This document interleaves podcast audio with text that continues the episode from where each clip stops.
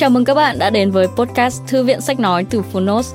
Ở podcast này, chúng tôi chia sẻ phần mở đầu và chương 1 của những sách nói bán chạy thuộc nhiều lĩnh vực và chủ đề khác nhau, được đội ngũ của Phonos chọn lọc kỹ lưỡng. Mong là thông qua podcast, các bạn sẽ tìm thấy những quyển sách phù hợp cho bản thân, kiến thức hữu ích cũng như những nguồn cảm hứng cho đời sống tinh thần và sự nghiệp. Podcast Thư viện Sách Nói được phát sóng đều đặn hàng ngày. Mời các bạn cùng đón nghe! Và nếu yêu thích nội dung này, hãy tải ngay ứng dụng âm thanh số và sách nói có bản quyền Phonos để nghe trọn vẹn cuốn sách. Ngoài ra, Phonos còn sở hữu hàng ngàn nội dung hấp dẫn khác như tóm tắt sách, ebook, thiền, chuyện thiếu nhi, chuyện ngủ, nhạc chủ đề, vân vân. Còn bây giờ, hãy cùng lắng nghe chương 1 của cuốn sách hôm nay nhé!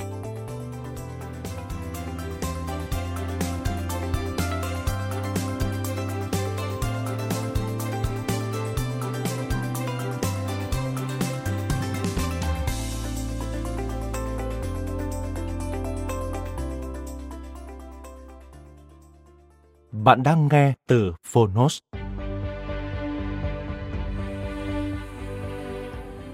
Gã nghiện giày. Tự truyện của nhà sáng lập Nike. Tác giả Phil Knight. Người dịch Trần Lê. Độc quyền tại Phonos. Phiên bản sách nói được chuyển thể từ sách in theo hợp tác bản quyền giữa Phonos với nhà xuất bản trẻ.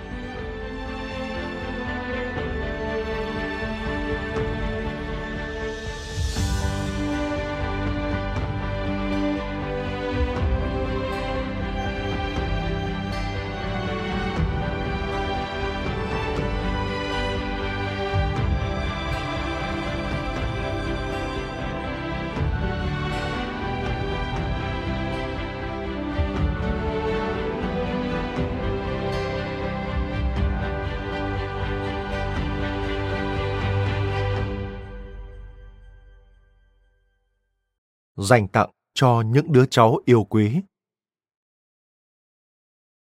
Trong tư duy của người mới bắt đầu có rất nhiều khả năng, còn trong tư duy của một chuyên gia lại có rất ít. Theo Shunryu Suzuki, tác giả cuốn Zen Mind, Beginner's Mind. Bình minh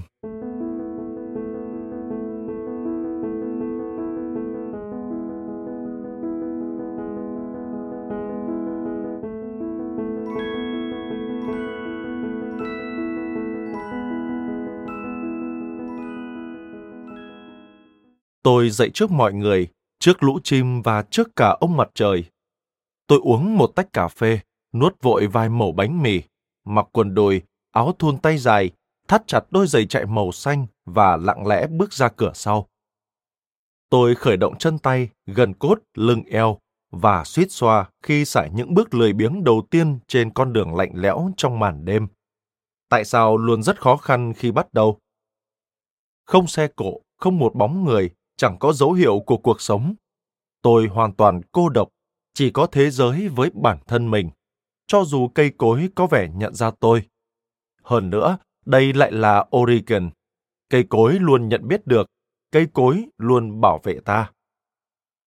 Khi nhìn quanh, tôi nghĩ, thật là một nơi tuyệt vời để sinh ra. Thanh bình, yên tĩnh và nhiều mảng xanh.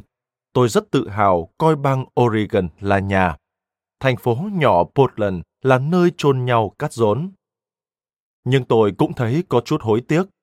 Dù rất tươi đẹp, nhưng đối với một số người, Oregon lại là nơi chưa từng có việc gì lớn lao xảy ra hoặc có khả năng diễn ra. Người Oregon chúng tôi có nổi tiếng về bất cứ điều gì thì đó chỉ là một con đường cũ, rất cũ mà cha ông chúng tôi tiên phong đến đây. Ngoài việc đó, mọi thứ dường như rất tẻ nhạt. Thầy giáo giỏi nhất của tôi, một người thú vị nhất mà tôi từng biết, thường xuyên kể về con đường đó. Đó là di sản thừa kế của chúng tôi. Ông gằn giọng. Tính cách, số phận, gen di truyền của chúng tôi. Những kẻ nhút nhát không bao giờ khởi đầu. Ông nói với tôi, và kẻ yếu kém luôn bị đứt gánh giữa đường. Đó là những gì để lại cho chúng ta. Chỉ có ít tinh thần tiên phong được khám phá ra trên con đường ấy thầy giáo của tôi tin như vậy. Một số phát huy được năng lực và không bi quan. và trách nhiệm của những người Oregon chúng tôi là phải giữ cho xu hướng ấy sống mãi. Tôi gật đầu hoàn toàn tôn trọng. Tôi yêu mến người đàn ông này. Nhưng bước chân ra ngoài đời, có lúc tôi lại nghĩ, ôi trời, đó chỉ là một con đường đầy bụi bặm thôi mà. Trong buổi sáng đầy sương mù đó, một buổi sáng quan trọng của năm 1962, trở về nhà sau 7 năm trời xa cách, tôi đã khám phá ra con đường của riêng mình. Trở về nhà thật là lạ, lạ lẫm ngay dưới những cơn mưa thường ngày, lạ lẫm dù vẫn sống với cha mẹ và hai đứa em song sinh, dù vẫn ngủ trên chiếc giường từ ngày thơ bé. Đêm khuya nằm trên giường nhìn chăm chăm những cuốn sách thủa đại học và những danh hiệu giải thưởng thời phổ thông, tôi ngầm nghĩ, đây là mình sao? Vẫn như vậy sao? Tôi chạy nhanh trên đường, hơi thở tạo ra những đám khói tròn hòa quyện vào màn xương. Tôi tận hưởng sự tỉnh thức đầu tiên, một khoảnh khắc tuyệt vời trước khi tâm trí hoàn toàn tỉnh táo, khi các cơ bắp, khớp xương bắt đầu thả lỏng và cơ thể vật chất bắt đầu tan chảy, từ rắn sang lỏng. Nhanh hơn, tôi tự dục mình, phải nhanh hơn.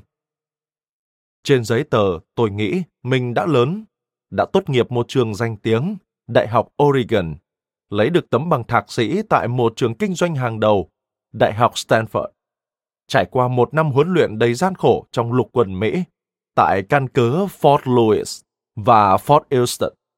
Lý lịch của tôi là một người có học thức, một người lính đã hoàn thành nghĩa vụ, một người đàn ông 24 tuổi. Vậy tại sao, tôi tự hỏi, tại sao mình vẫn thấy như một đứa trẻ? Tệ hơn nữa, lại là một đứa trẻ nhút nhát, xanh xao, ốm yếu như tôi vẫn từng thế. Có lẽ bởi vì tôi vẫn chưa trải nghiệm gì trong cuộc sống, nhất là những cám dỗ và sự phấn khích của cuộc sống. Tôi chưa một lần hút thuốc, tôi chưa bao giờ vi phạm pháp luật, dù chỉ là một quy định nhỏ.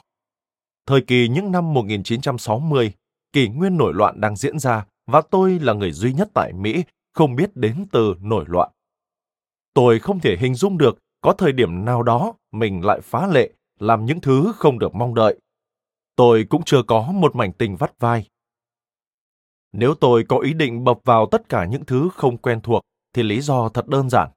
Đây là những thứ tôi giỏi nhất. Tôi thấy khó xác định chính xác tôi đã hoặc sẽ trở thành hình mẫu nào hay là cái gì. Giống như tất cả đám bạn, tôi muốn thành công. Nhưng không giống như chúng, tôi chẳng biết điều đó có nghĩa là gì. Tiến bác có thể. Lập gia đình, có con cái, có nhà cửa. Chắc chắn, nếu tôi may mắn.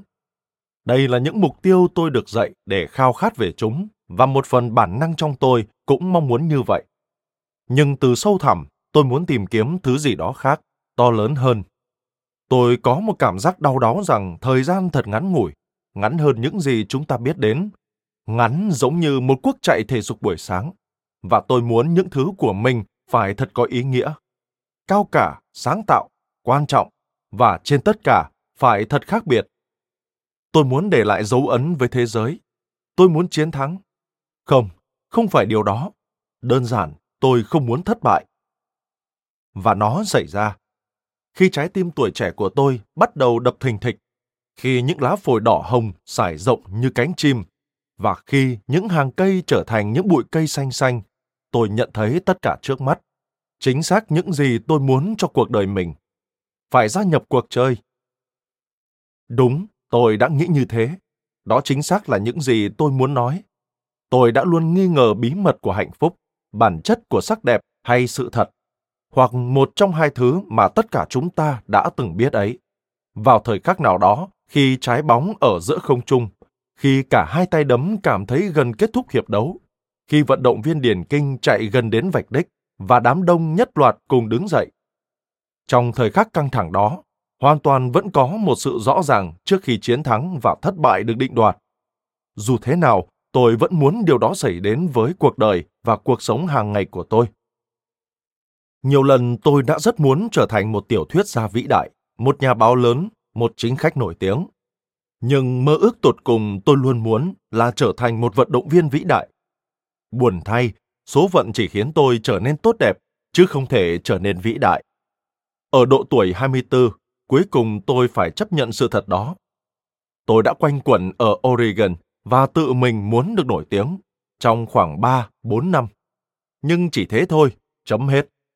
Bây giờ, khi tôi bắt đầu chạy hết tốc lực từng dặm một trong vòng 6 phút, khi ông mặt trời ló dạng, hắt ra cái nóng xuống những tán lá thấp nhất của những hàng thông, tôi tự hỏi, nếu có một con đường dù không trở thành một vận động viên, nhưng vẫn cảm nhận được những gì các vận động viên có thì sao? Để tham dự cuộc chơi toàn thời gian thay vì phải làm việc? Hay để có được sự ham thích công việc nhiều đến mức về cơ bản cuộc chơi và công việc trở thành cùng một thứ? Thế giới tràn ngập chiến tranh, đau thương và cực khổ. Công việc thường ngày thì quá mệt mỏi và bất công. Theo tôi, có thể câu trả lời duy nhất là tìm đến một vài ước mơ lớn, có vẻ thiếu thực tế nhưng vẫn có giá trị, thú vị và thích hợp, rồi theo đuổi nó với quyết tâm và mục đích cao của một vận động viên. Dù muốn hay không thì cuộc đời giống như trò chơi. Bất kể ai từ chối thực tế đó, từ chối tham gia thì sẽ bị gạt sang một bên. Và tôi không muốn điều đó. Hơn bao giờ hết, đó là điều tôi không mong muốn. Điều đó đã luôn dẫn đến ý tưởng điên rồ của tôi. Có thể, theo tôi, chỉ có thể thôi. Tôi cần phải xem xét kỹ ý tưởng điên rồ của mình. Có thể ý tưởng điên rồ của tôi chỉ là làm việc. Có thể. Không, không phải. Tôi nghĩ trong khi quân chạy càng lúc càng nhanh hơn, như thể tôi đang đuổi theo ai đó và cũng đang bị mọi người bám đuổi. Điều đó sẽ phát huy tác dụng. Có thượng đế, tôi sẽ thúc đẩy điều đó xảy ra. Không còn nghi ngờ gì về việc đó. Đột nhiên tôi mỉm cười, gần như là cười lớn. Người ướt đẫm mồ hôi, tôi di chuyển một cách nhẹ nhàng và êm ái như đã từng làm vậy. Tôi thấy ý tưởng điên rồ của mình lóe sáng trong đầu, và nó không hề điên rồ một chút nào. Nó thậm chí không giống như một ý tưởng, nó giống như điểm đến. Nó giống như một con người hoặc một động lực cuộc sống đã tồn tại trước cả tôi, tách biệt khỏi tôi, nhưng lại là một phần của tôi. Chờ đợi tôi, nhưng cũng lẩn tránh tôi. Nó có vẻ một chút viển vông, một chút điên rồ. Nhưng đó là những gì tôi cảm thấy lúc đó. Hoặc có thể tôi đã không như vậy. Có thể trí nhớ của tôi đang phóng đại thời khắc phát hiện ra ý tưởng này, hoặc tổng hợp nhiều thời khắc đó thành một. Hoặc có thể nếu có một thời khắc như vậy, thì chẳng thể hơn đỉnh cao của vận động viên điền kinh. Tôi không biết, tôi không thể nói được. Vì vậy, phần lớn những ngày đó và những tháng năm mà chúng từ từ tự sắp xếp đã biến mất, giống như những luồng hơi thở giá lạnh hình tròn tỏa ra. Những gương mặt, con số, quyết định từng có vẻ rất ấn tượng và khó thay đổi, nhưng cuối cùng tất cả đều ra đi. Tuy nhiên, những gì còn lại là một sự chắc chắn có thể an ủi này. Sự thực đáng tin cậy này sẽ không bao giờ mất đi. Ở cái tuổi 24, tôi thực sự có một ý tưởng điên rồ. Và về khía cạnh nào đó, mặc dù hoang mang với những lo lắng và sợ hãi thực sự về tương lai và những nghi ngờ bản thân, như tất cả những người trẻ khác ở độ tuổi đôi mươi, tôi đã quả quyết rằng thế giới được tạo nên bởi những ý tưởng điên rồ. Lịch sử là một tiến trình dài của những ý tưởng điên rồ. Những thứ tôi thích nhất, sách báo, thể thao, nền dân chủ, doanh nghiệp tự do, bắt đầu từ những ý tưởng điên rồ. Về vấn đề đó, chỉ có ít ý tưởng điên rồ như việc làm yêu thích của tôi, chạy bộ. Thật vất vả, thật đau đớn, thật rủi ro. Phần thưởng lại ít và không có gì đảm bảo. Khi bạn chạy trên một con đường quanh co hoặc trên một con đường vắng tanh, thì bạn không có một đích đến thực sự. Chí ít, không có một thứ gì có thể hoàn toàn thỏa mãn cố gắng đó. Bản thân hành động cũng trở thành điểm đến. Việc đó không phải vì không có một vạch đích mà chính bạn là người định ra vạch đích. Bất kể thứ gì đem đến niềm vui hoặc lợi ích cho bạn, xuất phát từ hành động chạy, bạn phải tìm thấy chúng trong đó. Tất cả nằm ở cách thức bạn tổ chức và gắn bó với nó. Mọi vận động viên đều biết điều này. Bạn chạy và chạy qua từng đoạn đường và bạn không bao giờ biết rõ tại sao. Bạn tự nhủ rằng mình đang hướng đến một vài mục tiêu, theo đuổi một số đỉnh cao, nhưng thực sự bạn chạy là bởi vì nếu lựa chọn khác, sự dừng lại khiến bạn sợ chết khiếp. Vì thế, buổi sáng năm 1962 đó, tôi tự nói với bản thân mình, hãy cứ để mọi người gọi ý tưởng của bạn là điên rồ, còn bạn thì hãy cứ tiếp tục tiến lên đừng dừng lại. Thậm chí đừng có nghĩ đến dừng lại cho đến khi bạn tới được đó. Và đừng suy nghĩ nhiều về nơi đó là ở đâu. Cho dù bất cứ điều gì xảy ra thì cũng đừng dừng lại. Đó là lời khuyên sớm, có thể nhận thấy trước và cấp bách mà tôi đã nỗ lực rút ra cho bản thân mình. Và thật bất ngờ, ở khía cạnh nào đó, tôi đã nỗ lực đón nhận. 50 năm sau, tôi tin rằng đó là lời khuyên tốt nhất. Có lẽ đó là lời khuyên duy nhất mà bất kỳ ai trong chúng ta nên đưa ra. Phần 1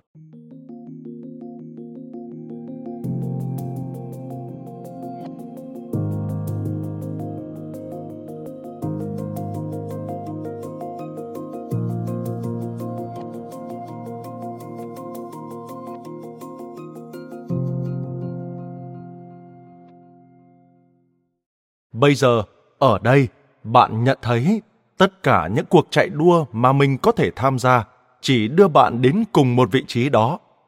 Nếu muốn đến một nơi khác, bạn phải chạy với tốc độ ít nhất là gấp đôi. Theo Lewis Carroll, tác giả của cuốn Through the Looking Glass. Năm 1962,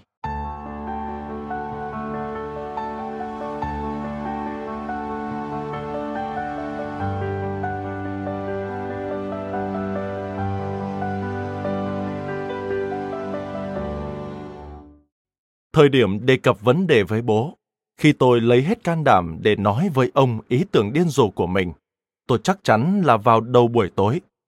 Đó luôn là thời điểm thích hợp nhất với ông. Khi ấy ông đang thư giãn, đã ăn tối và nằm dài trên chiếc ghế tựa trong phòng xem TV. Tôi có thể không theo dõi hay nhắm mắt mà vẫn nghe thấy tiếng cười và những giai điệu từ các chương trình yêu thích của ông, Wagon Train và rohai Diễn viên hài yêu thích suốt đời của ông là Red Bardens. Mọi hoạt cảnh đều bắt đầu với giọng hát của Red. Trong bài Ho Ho Hi Hi, những điều mới lạ đang diễn ra. Tôi kéo chiếc ghế ngồi bên cạnh, cười gượng và đợi đến đoạn quảng cáo tiếp theo. Tôi nhẩm đi nhẩm lại bài diễn thuyết trong đầu, đặc biệt là đoạn mở đầu. Thưa bố, bố còn nhớ ý tưởng điên rồ của con ở Stanford không? Đó là một trong những buổi học cuối cùng, một buổi thảo luận về tinh thần khởi nghiệp. Tôi đã chuẩn bị nội dung về lĩnh vực giày và tập tài liệu từ một bài tập không có gì đặc biệt đã trở thành nỗi ám ảnh liên tục. Là một vận động viên chạy, tôi biết chút ít về giày. Là một người thích kinh doanh, tôi biết rằng máy ảnh Nhật Bản đã khẳng định được vị trí trên thị trường từng do người Đức thống trị. Vì thế, tôi đưa ra lập luận trong tài liệu đó rằng dây chạy của Nhật Bản cũng có khả năng làm được tương tự. Ý tưởng đó đã thu hút tôi, sau đó truyền cảm hứng và quyến rũ tôi. Nó có vẻ quá rõ ràng, quá đơn giản, tiềm năng quá lớn. Tôi dành hết tuần này đến tuần khác với tập tài liệu đó. Tôi tìm đọc ở thư viện, đọc ngấu nghiến mọi thứ có thể tìm được về xuất nhập khẩu, về khởi nghiệp một công ty. Cuối cùng, khi được yêu cầu, tôi đã trình bày bài luận chính thức trước lớp trước những người bạn cùng lớp đang thể hiện rõ sự chán nản. Không ai đặt một câu hỏi nào. Họ hoan nghênh niềm đam mê và xúc cảm mãnh liệt của tôi với những dấu hiệu chịu đựng và cái nhìn trống rỗng.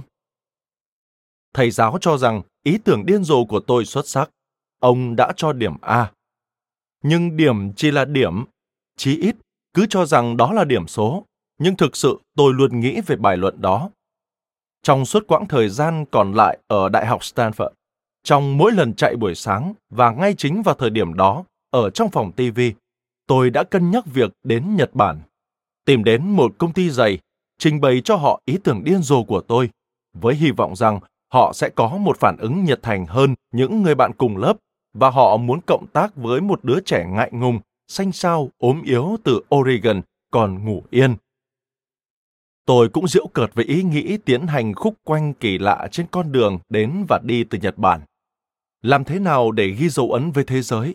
Tôi nghĩ, nếu trước tiên tôi không bước chân ra ngoài và ngắm nhìn nó.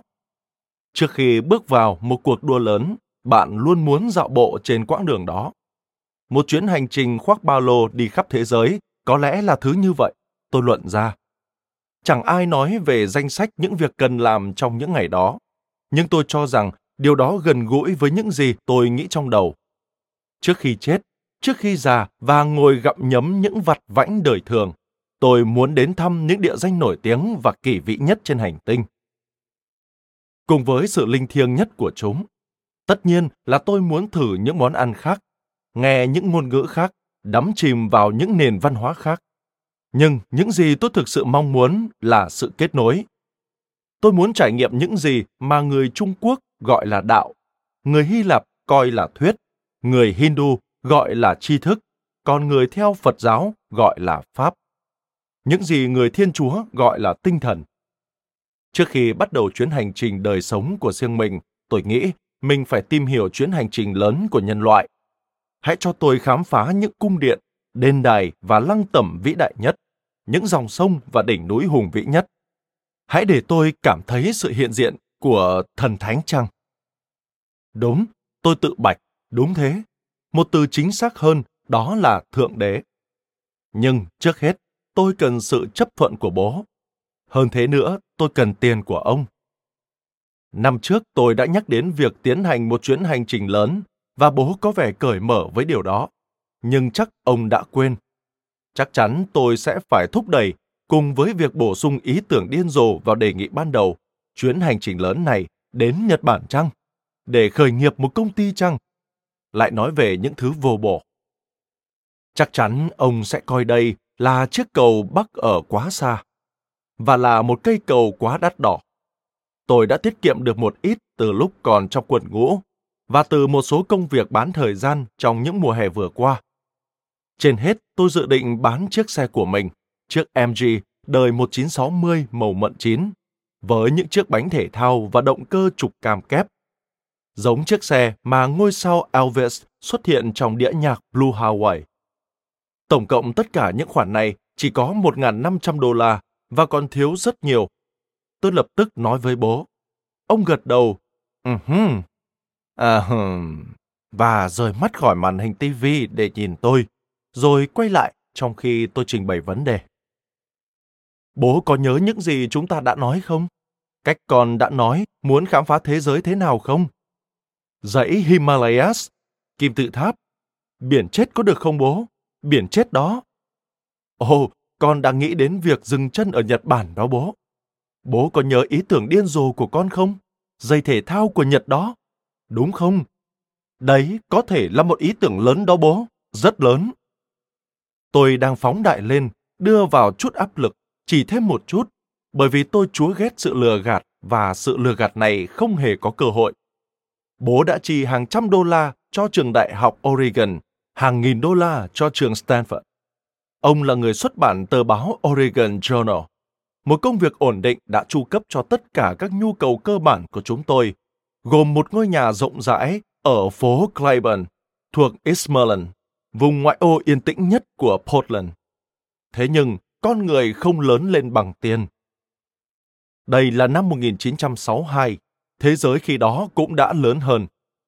Mặc dù loài người bắt đầu phóng vệ tinh lên quỹ đạo trái đất, nhưng 90% người Mỹ vẫn chưa một lần đi máy bay. Những người bình thường chưa bao giờ đi cách nhà mình trên 100 dặm. Vì thế, chỉ riêng việc nhắc tới hành trình bôn ba khắp thế giới bằng máy bay đã khiến bất kể người cha nào cũng đều thấy lo lắng, và đặc biệt là bố tôi, khi đã có người thân thuộc thế hệ trước chết trong một vụ đâm máy bay. Bỏ qua vấn đề tiền bạc và những lo ngại về an toàn thì toàn bộ mọi thứ đều không thực tế. Tôi nhận thấy rằng 26 trên 27 công ty mới khởi nghiệp phải đón nhận thất bại. Và bố tôi cũng nhận thấy điều đó. Và ý tưởng đương đầu với một rủi ro lớn như vậy khiến ông không bao giờ ủng hộ. Theo nhiều cách, bố là một người theo tân giáo truyền thống, một tín đồ của Chúa Giêsu. Ông còn tôn thờ một đức tin bí mật khác, sự tôn trọng. Nhà cao, cửa rộng, vợ đẹp, con ngoan, bố rất thích thú những thứ này nhưng thứ khiến ông thực sự thích thú là việc bạn bè và hàng xóm biết rằng ông coi trọng họ. Ông thích được họ ngưỡng mộ. Mỗi ngày ông thích thể hiện một hành động mạnh mẽ trong cuộc sống đời thường. Vì thế, ngao du khắp thế giới như một chú chim chẳng có ý nghĩa gì với ông. Đơn giản, việc đó không hề có ý nghĩa gì. chắc chắn không phải hồ phụ đã sinh hồ tử. Đó là những việc của con cái nhà khác, của những người lập dị và theo lối sống hippie. Có lẽ lý do chính giải thích cho sự kiên định đáng kính trọng của bố là nỗi sợ hãi về sự hỗn loạn bên trong. Tôi cảm nhận thấy điều này theo bản năng, bởi vì thỉnh thoảng sự hỗn loạn đó lại bùng phát. Không hề cảnh báo, vào đêm khuya, điện thoại ở trước phòng khách lại reo, và khi tôi bốc máy thì luôn xuất hiện cùng một giọng điệu thều thảo ấy trên điện thoại. Đến mà đón lão già đi. Tôi mặc áo mưa vào, trong những đêm đó thường xuất hiện cơn mưa phùn lất phất, và lái xe xuống phố, đến câu lạc bộ của bố. Tôi nhớ rõ câu lạc bộ ấy như nhớ chính chiếc gương của mình vậy. Có tuổi đời đến một thế kỷ, với những cái giá sách bằng gỗ sồi cao từ sàn đến tận trần nhà và những chiếc ghế bành to. Nó trông giống một phòng khách của một ngôi nhà nông thôn nước Anh. Nói cách khác, nó hoàn toàn đáng nể. Tôi luôn thấy bố ngồi ở cùng chiếc bàn và chiếc ghế đó. Tôi giúp ông nhẹ nhàng đứng dậy. Bố thấy ổn chứ? Dĩ nhiên, bố vẫn ổn. Tôi luôn phải chỉ ông lối ra xe và toàn bộ quãng đường về nhà chúng tôi làm như chẳng có gì xảy ra. Ông ngồi thẳng, trông rất vương giả, và chúng tôi bàn về thể thao, vì nói chuyện thể thao là cách mà tôi có thể phân tâm, tự xoa dịu bản thân trong những thời khắc căng thẳng. Bố tôi cũng yêu thể thao, thể thao luôn đáng nể. Với những câu chuyện này và hàng tá lý do khác, tôi nghĩ bố chấp nhận lời đề nghị của tôi trong phòng TV với cái nhăn chán và nhanh chóng làm tôi bẽ mặt. Ý tưởng điên rồ, cơ hội tốt đấy, Buck. Tên tôi là Philip, nhưng bố luôn gọi tôi là Buck. Thực tế, ông gọi như vậy ngay cả trước khi tôi ra đời. Mẹ kể rằng ông có thói quen đặt tay lên bụng bầu và hỏi, Buck bé bỏng hôm nay thế nào? Tuy nhiên, khi tôi im lặng, không trình bày nữa, thì ông chỉ trở mình trên chiếc ghế và ném cho tôi một cái nhìn thật hài hước. Ông nói rằng luôn thấy tiếc vì đã không đi du lịch nhiều hơn khi còn trẻ. Ông nói rằng một chuyến hành trình có thể chỉ là cảm giác kết thúc quá trình học hành của tôi. Ông nói nhiều thứ, tất cả đều tập trung vào chuyện hành trình, chứ không hề dính dáng gì tới ý tưởng điên rồ kia. Nhưng tôi cũng chẳng buồn kéo ông lại làm gì. Tôi cũng chẳng phàn nàn, bởi vì tóm lại, ông cũng sắp chúc tốt lành, và có khoản tiền mặt của ông. Được thôi, ông nói. Được, Buck, tất nhiên là được. Tôi cảm ơn ông và chuồn ngay khỏi phòng TV trước khi ông có cơ hội đổi ý. Chỉ sau này tôi mới nhận ra việc bố thú nhận hối tiếc vì đã không đi nhiều, bởi một lý do thầm kín, và có lẽ là lý do chính mà tôi muốn đi. Chuyến hành trình này, ý tưởng điên rồ này sẽ là một phương thức chắc chắn để trở thành một người khác, chứ không phải như ông, một người nào đó ít tôn kính hơn. Hoặc có lẽ không có chút gì tôn kính, hay chỉ là bớt ám ảnh với sự tôn kính những thành viên còn lại của gia đình không mấy ủng hộ. Khi bà ngoại biết được kế hoạch của tôi, một tin đặc biệt khiến bà hoảng sợ. Ôi trời ơi, Nhật Bản!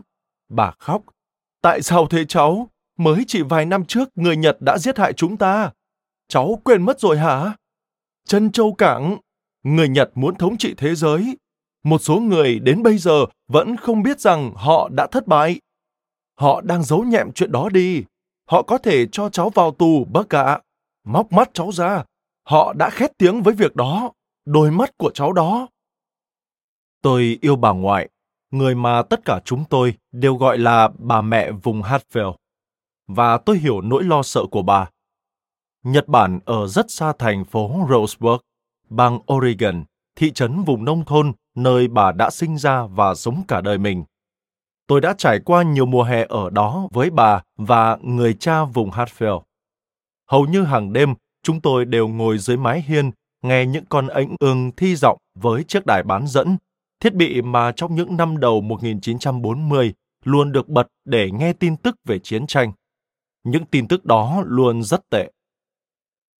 Người Nhật, chúng tôi được nghe rất nhiều rằng đã không hề thua trong bất kỳ cuộc chiến nào trong suốt 2.600 năm qua và chắc chắn họ cũng sẽ không thua trong cuộc chiến này. Sau mỗi trận chiến, chúng tôi lại hứng chịu thất bại này đến thất bại khác. Cuối cùng, vào năm 1942, Gabriel Hitter của hệ thống phát thanh Mutual Broadcasting mở đầu bản tin hàng đêm của mình với giọng điệu đến chói tai. Kính chào quý vị, xin mời theo dõi tin tốt tối nay. Cuối cùng, người Mỹ cũng giành được chiến thắng trong một trận chiến quyết định. Những tiếng nói chỉ trích nhằm vào Hitler với lời cổ vũ xấu hổ đó vì ông đã bác bỏ tất cả sự khách quan của báo chí.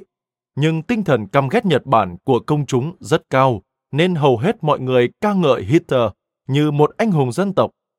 Vì thế, ông đã mở đầu tất cả các bản tin phát thanh theo một cách giống nhau. Tin tốt tối nay! Đó là một trong những ký ức lâu nhất của tôi. Bà mẹ và người cha vùng Hartfield ngồi cạnh tôi dưới hàng hiên.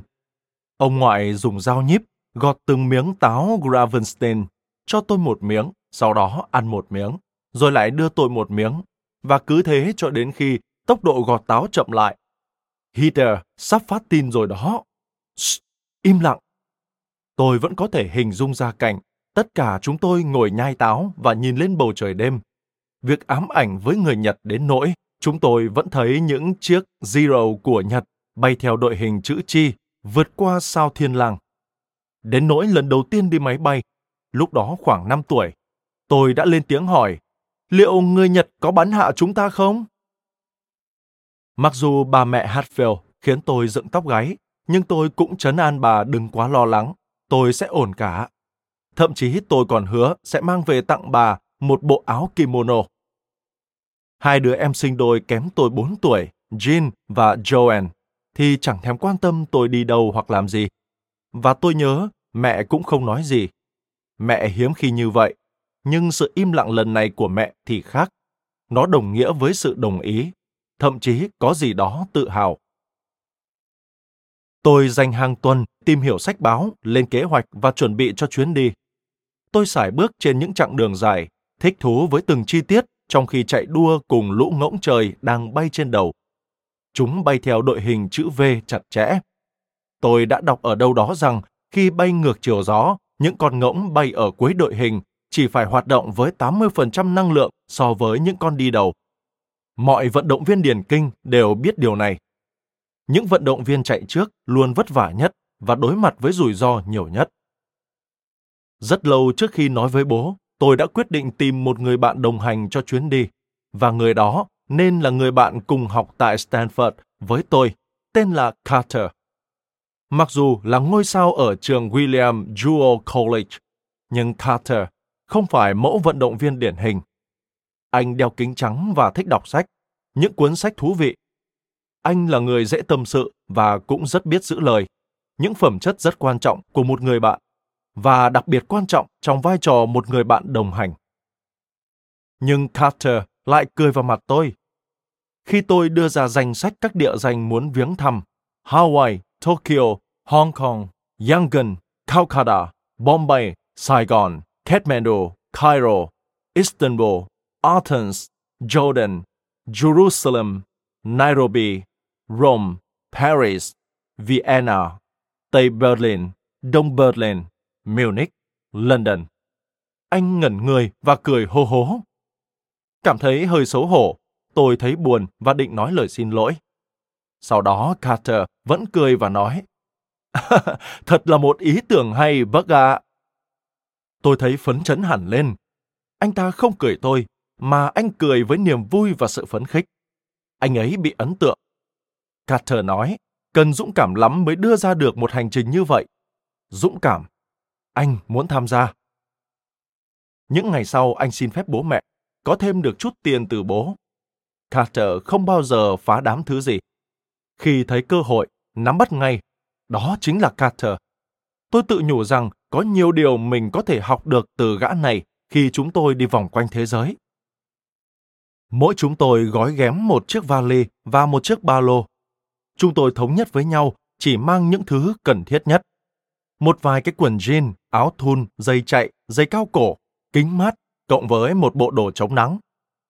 Tôi cũng mang theo một bộ vest. Bộ đồ có hai nút màu xanh của Brooks Brothers để phòng khi ý tưởng điên rồ của tôi xuất hiện. Ngày 7 tháng 9 năm 1962, tôi và Carter chất đồ lên chiếc xe Chevy cổ tan tạ của anh và lái với tốc độ như tên bắn xuống phố E5, qua thung lũng Willamette, ra khỏi vùng cuối cùng nhiều cây cối của bang Oregon, mà có cảm giác như đi xuyên qua một bộ rễ cây. Chúng tôi tăng tốc và đi vào địa phận có rất nhiều thông của California, lên xuống những quả đồi cao xanh mướt, rồi lại đi tiếp cho đến quá nửa đêm, chúng tôi mới đến được San Francisco, sương răng bao phủ. Chúng tôi ở lại với mấy người bạn vài ngày, ngủ trên sàn nhà của họ và sau đó ghé qua Stanford, lấy một số thứ Carter gửi. Cuối cùng, chúng tôi dừng lại ở một cửa hàng rượu và mua hai vé giá rẻ của hãng hàng không Standard Airlines đến Honolulu. Vé một chiều hết 80 đô la.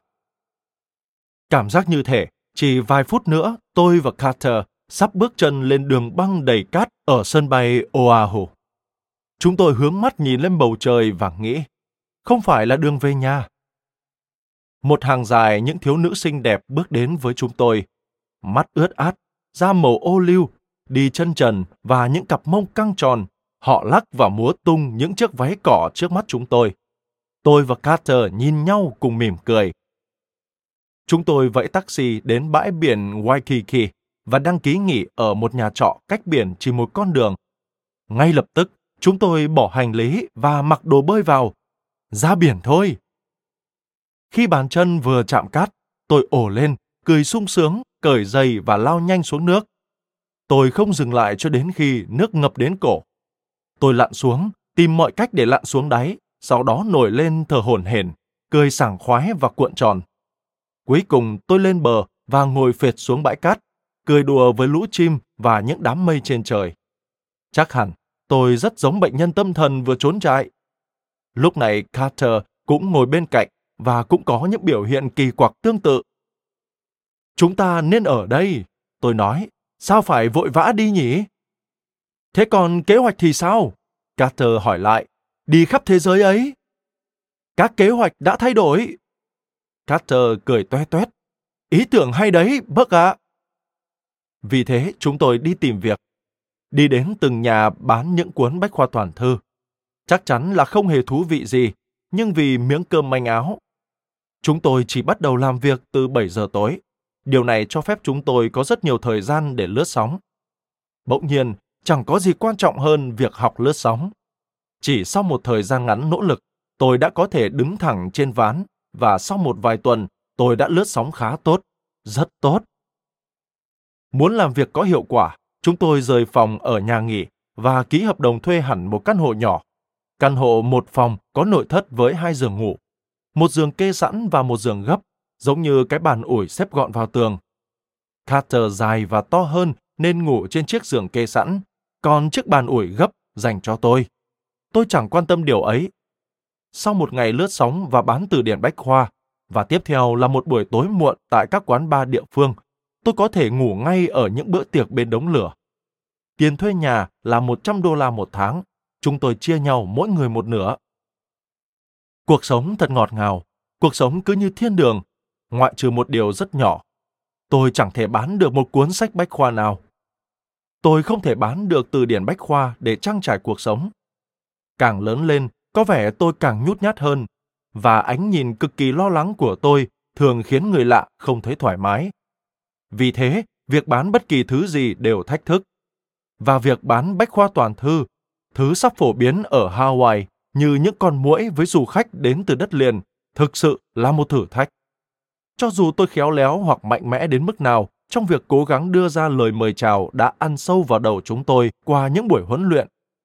Các cậu hãy nói cho khách hàng biết các cậu không bán bách khoa toàn thư, mà bán bản tóm lược toàn bộ khối lượng kiến thức, hiểu biết khổng lồ của loài người hoặc đáp án cho những câu hỏi của cuộc sống. Thì tôi luôn có phản ứng giống như vậy. Đánh bại nó đi, cậu bé. Nếu sự ngại ngùng khiến tôi rất tệ với những cuốn bách khoa toàn thư, thì bản tính khiến tôi coi thường nó. Tôi sinh ra không phải để đối mặt với sự từ chối. Tôi khám phá ra điều này ở bản thân khi còn ở trường phổ thông, năm đầu tiên khi tôi bị loại khỏi đội bóng chày.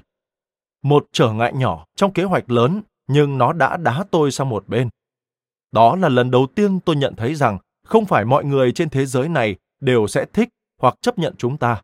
mà chúng ta có thể bị loại sang một bên vào thời điểm mà chúng ta cần phải ở trong đó nhất. Tôi sẽ không bao giờ quên được ngày đó. Kéo chiếc gậy đánh bóng đi dọc đường biên. Tôi loạn choạng đi về nhà và nằm lì trong phòng. Tôi cảm thấy đau khổ và buồn chán. Trong quãng thời gian khoảng hai tuần cho đến khi mẹ xuất hiện ở đầu giường và nói, Đủ rồi đấy. Bà dục tôi thử tập môn thể thao khác. Môn nào? Tôi rên rỉ trong chiếc gối. Chạy thì sao? Bà nói. Môn chạy ấy à? Tôi hỏi lại. Con chạy rất nhanh mà, Buck. Con sao? Tôi nói và bật dậy. Vì thế tôi đã ra ngoài để chạy. Và tôi nhận thấy rằng mình có thể chạy và chẳng ai có thể lấy đi điều đó. Bây giờ tôi đã từ bỏ việc bán bách khoa toàn thư và tất cả những lời từ chối quen thuộc cũ cũng biến mất. Tôi chuyển sang những mẫu giao vặt trên báo. Rất nhanh, tôi thấy một mẫu quảng cáo nhỏ trong khung màu đen. Tuyển dụng nhân viên môi giới chứng khoán. Tôi đã hình dung ra việc gặp may mắn hơn khi bán chứng khoán. Xét cho cùng, tôi có bằng thạc sĩ quản trị kinh doanh và trước khi rời khỏi nhà, tôi đã có một buổi phỏng vấn thành công với Dean Witter. Tôi đã làm một số nghiên cứu và thấy rằng công việc này có hai thứ gắn liền với nó.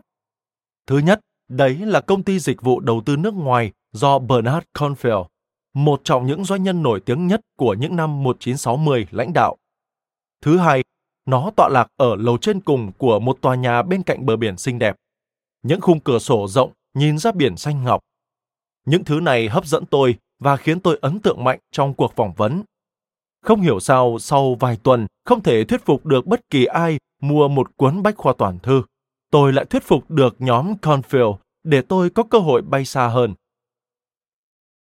Thành công khác thường của Confield cùng với quang cảnh ấn tượng làm cho người ta có thể quên đi cái thực tế hàng ngày rằng công ty chẳng khác gì một cái nổi hơi.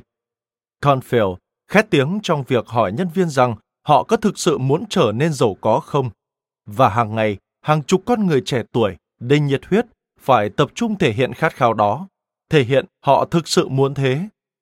Với sự mạnh dạn và vô tư, họ đâm đầu vào những chiếc điện thoại với hy vọng trao được hàng, chạy đua không biết mệt mỏi để sắp xếp những cuộc gặp trực tiếp. Tôi không phải là một người nói chuyện hấp dẫn. Tôi không thuộc bất cứ mẫu người biết đưa đẩy câu chuyện. Tuy nhiên, tôi vẫn hiểu các con số và sản phẩm. Quỹ Drivers. Hơn nữa, tôi biết cách nói thẳng sự thật. Dường như mọi người thích điều đó. Tôi nhanh chóng lên lịch cho một vài cuộc gặp và kết thúc một số thương vụ mua bán. Trong vòng một tuần, tôi đã kiếm đủ tiền hoa hồng để trả phần tiền thuê căn hộ trong vòng 6 tháng tới, và còn một khoản kha khá cho những cuộc vui bên ván lướt sóng. Hầu hết thu nhập thất thường của tôi đi vào các quán bar tự phát dọc bãi biển. Du khách có xu hướng thích ở các khu nghỉ dưỡng sang trọng. Các khu nghỉ dưỡng có những cái tên đọc như câu thần chú Moana, Helikulani. Nhưng tôi và Carter lại thích các quán bar tự phát. Chúng tôi thích đàn đúm với những gã hay lang thang ngoài bãi biển, những gã vô công rồi nghề hay lướt sóng, những kẻ lêu lồng, nhởn nhơ như đang kiếm tìm thứ gì đó và thấy thỏa mãn với sở thích chung. Xét về mặt địa lý, những gã khờ, nghèo túng này có thể trở về nhà. Họ trông như những kẻ mộng du vắt vẻo qua cuộc sống buồn tẻ, chẳng hề biết đến sương gió. Tại sao họ lại không giống chúng tôi? Tại sao họ lại không nắm bắt lấy từng ngày? Quan điểm tận hưởng lạc thú trước mắt chúng tôi được đẩy lên cao bởi thực tế rằng thế giới có thể kết thúc. Trong vòng vài tuần, thế cân bằng hạt nhân với Liên Xô được tạo dựng. Liên Xô có hơn 30 quả tên lửa đặt tại Cuba, mà Mỹ thì muốn số vũ khí này rút đi và cả hai bên đã đưa ra được đề nghị cuối cùng. Các cuộc đàm phán kết thúc, nhưng chiến tranh thế giới thứ ba có thể xảy ra bất cứ lúc nào. Theo báo chí, tên lửa có thể nã xuống hôm nay hoặc muộn nhất là ngày mai. Thế giới có thể bị chôn vùi như thành phố La Mã cổ đại Pompeii bởi núi lửa, và núi lửa đã phun trào. Mọi người ở trong các quán bar tự phát đều nhất trí cho rằng khi tính nhân văn kết thúc thì sẽ nhường chỗ cho những đám mây hình nấm khổng lồ mọc lên. Tạm biệt nền văn minh. Nhưng sau đó, thật ngạc nhiên, thế giới vẫn đứng vững. Cuộc khủng hoảng cũng qua đi. Bầu trời dường như thư thái hơn và không khí đột nhiên trở nên khô hơn, ấm áp hơn. Một mùa thu Hawaii hoàn hảo đang đến. Những tháng ngày thoải mái và gần như là hạnh phúc. Tiếp sau đó là một chuyển biến mạnh. Một buổi tối tôi kêu bia trong quán bar và quay sang Carter. Theo tôi, có lẽ đã đến thời điểm chúng ta đi Shangri-La thôi, tôi nói. Tôi đã không đưa ra được lời chào mời hấp dẫn. Tôi không nghĩ mình phải làm vậy. Rõ ràng đến thời điểm phải quay lại kế hoạch ban đầu, nhưng Carter lại ngồi suy tư và chống cằm. Lạ thật, Buck, tớ không biết. Anh đã gặp một cô gái, một thiếu nữ mới lớn người Hawaii rất xinh, với đôi chân dài dám nắng và đôi mắt đen huyền. Mẫu phụ nữ rất giống với những cô gái đã chào đón chúng tôi tại sân bay. Mẫu phụ nữ tôi luôn khát khao nhưng chẳng bao giờ có được.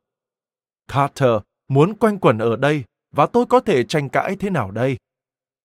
Tôi nói với anh, tôi hoàn toàn hiểu điều đó, nhưng tôi thấy chán rồi. Tôi rời quán bar và đi bộ dọc bãi biển. Tôi tự nhủ, trò chơi kết thúc rồi. Điều cuối cùng tôi muốn là gói ghém đồ đạc và trở về Oregon. Tôi không hề muốn đi khắp thế giới một mình. Về nhà, một giọng nói yếu ớt trong đầu cất lên. Hãy kiếm một công việc bình thường, hãy làm một người bình thường. Sau đó tôi nghe thấy một giọng nói khác, nhưng rất dứt khoát. Không, không thể về, hãy đi tiếp, không thể dừng lại. Hôm sau, tôi đến nổi hơi, thông báo cho công ty về việc hai tuần nữa sẽ nghỉ việc. Thật tệ, Buck, một thành viên ban giám đốc nói. Anh thực sự đã có tương lai với vị trí bán hàng. Xin Chúa tha lỗi, tôi thì thầm. Chiều hôm đó, tại một đại lý lữ hành ngay bên dưới tòa nhà công ty, tôi đặt mua một vé mở trong thời gian một năm trên tất cả các hãng hàng không đi bất cứ đâu. Một kiểu thẻ lên tàu Yorel ở lĩnh vực hàng không. Ngày lễ tạ ơn năm 1962, tôi vác ba lô và bắt tay tạm biệt Carter. Này Buck, anh nói, hãy bảo trọng. Cơ trưởng thông báo cho khách hàng bằng giọng Nhật Bản rôn rập. Tôi bắt đầu vã mồ hôi. Tôi nhìn ra cửa sổ, thấy một vòng tròn đỏ sáng rực trên cánh máy bay. Ba mẹ vùng Hartfield đã đúng. Tôi nghĩ, chúng tôi vừa mới có chiến tranh với những con người này. Trận chiến đảo Corregidor, cuộc hành quân chết chóc Baton, Philippines, cuộc thảm sát Nam Kinh. Mà bây giờ tôi lại đang đi đến đó, liên quan đến một số dự án kinh doanh ư. Ý tưởng điên rồ ư. Thực tế, chính tôi mới điên rồ. Nếu thế cũng đã quá muộn để có thể viện đến một sự tư vấn chuyên nghiệp. Máy bay đang rít những âm thanh chói tai xuống đường băng, gầm rú trên những bãi biển vàng của Hawaii. Tôi nhìn xuống những dãy núi lửa khổng lồ ngày càng xa khuất. Chẳng thể quay lại được nữa. Đó là dịp lễ tạ ơn nên bữa ăn trên chuyến bay có gà tây nhồi nhân dùng kem nước sốt man Việt quất. Vì hành trình đến Nhật Bản nên bữa ăn cũng có cả cá ngừ sống, súp đậu hũ và rượu sake nóng. Tôi ăn hết khẩu phần lúc đọc mấy cuốn sách mang theo trong ba lô. The Culture in the Right, Bắt trẻ đồng xanh và Naked Lunch.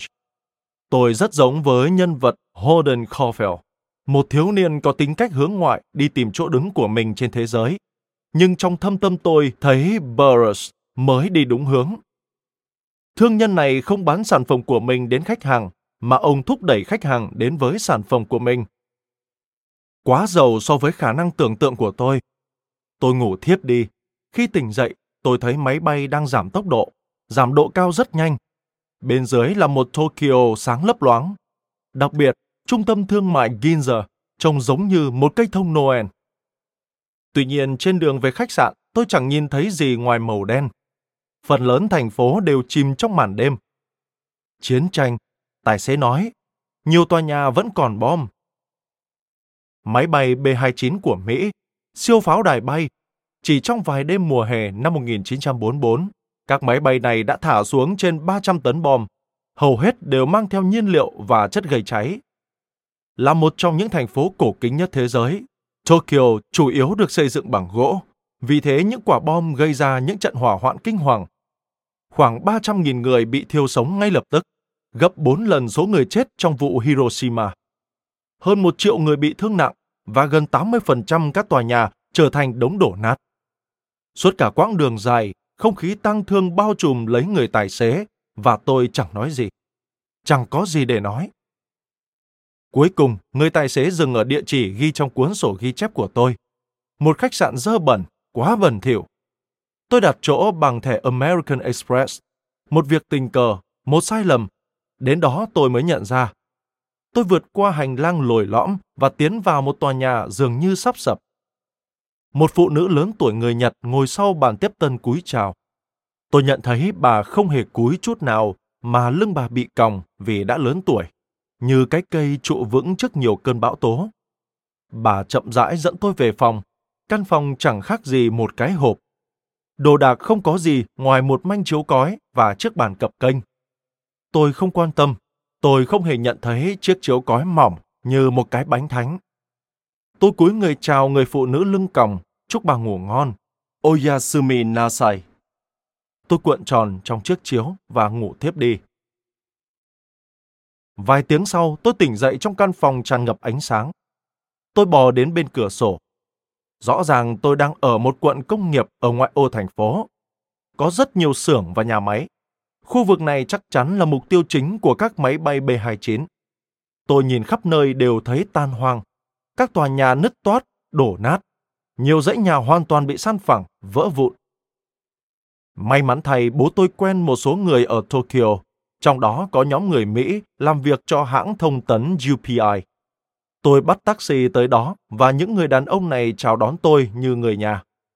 Họ mang cà phê và kêu đồ ăn sáng cho tôi, và khi tôi hỏi họ về việc ngủ đêm ở đâu, họ cười hô hố.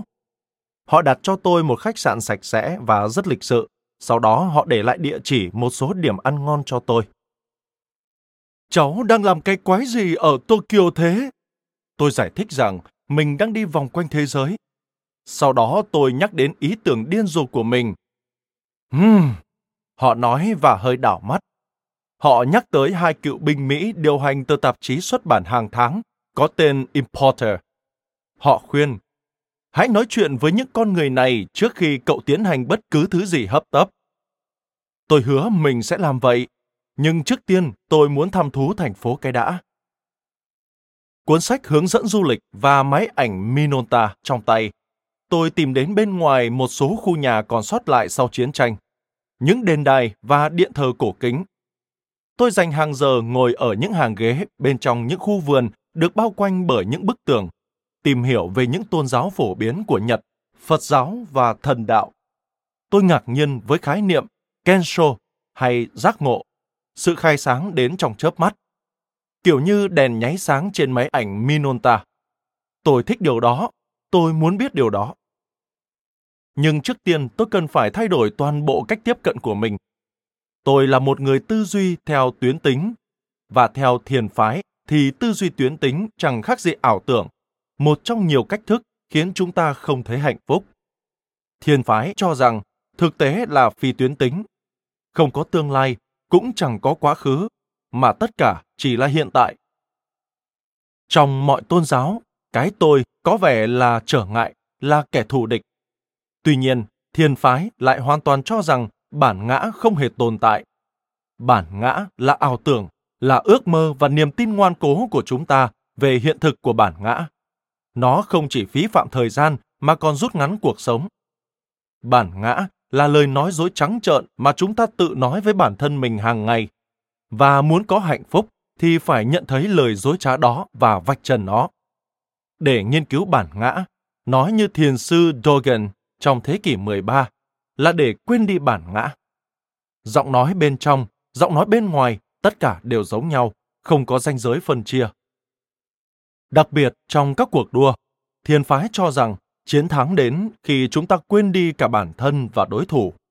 Con người chẳng là gì ngoài hai nửa của một cái toàn thể. Trong cuốn sách Zen and the Art of Archery, thiền và nghệ thuật bắn cung, tất cả được đặt ra một cách hoàn toàn rõ ràng. Sự hoàn hảo trong kiếm thuật đạt được khi tâm trí không còn vướng bận suy nghĩ về tôi, về anh, về đối thủ và thanh kiếm của anh ta, về thanh kiếm của mình và cách thức sử dụng nó Tất cả đều hư không, bản ngã của chính bạn, thanh kiếm nhanh như chớp và đôi tay sử dụng kiếm. Thậm chí ý nghĩ trống rỗng không còn ở đó. Đầu óc tôi quay cuồng, tôi quyết định nghỉ ngơi. đến thăm một trong những địa điểm không phải của thiền phái. Thực tế, đó là nơi đả phá thiền phái mạnh nhất ở Nhật Bản. Khu vực mà mọi người tập trung đến bản ngã và chẳng có thứ gì khác ngoài bản ngã. Thị trường chứng khoán Tokyo Nằm trong tòa nhà được xây dựng theo kiến trúc Roman bằng đá cẩm thạch với những cây cột khổng lồ của Hy Lạp, Tosho, trông từ bên đường chẳng khác gì một ngân hàng ảm đạm ở một thành phố yên tĩnh của Kansas.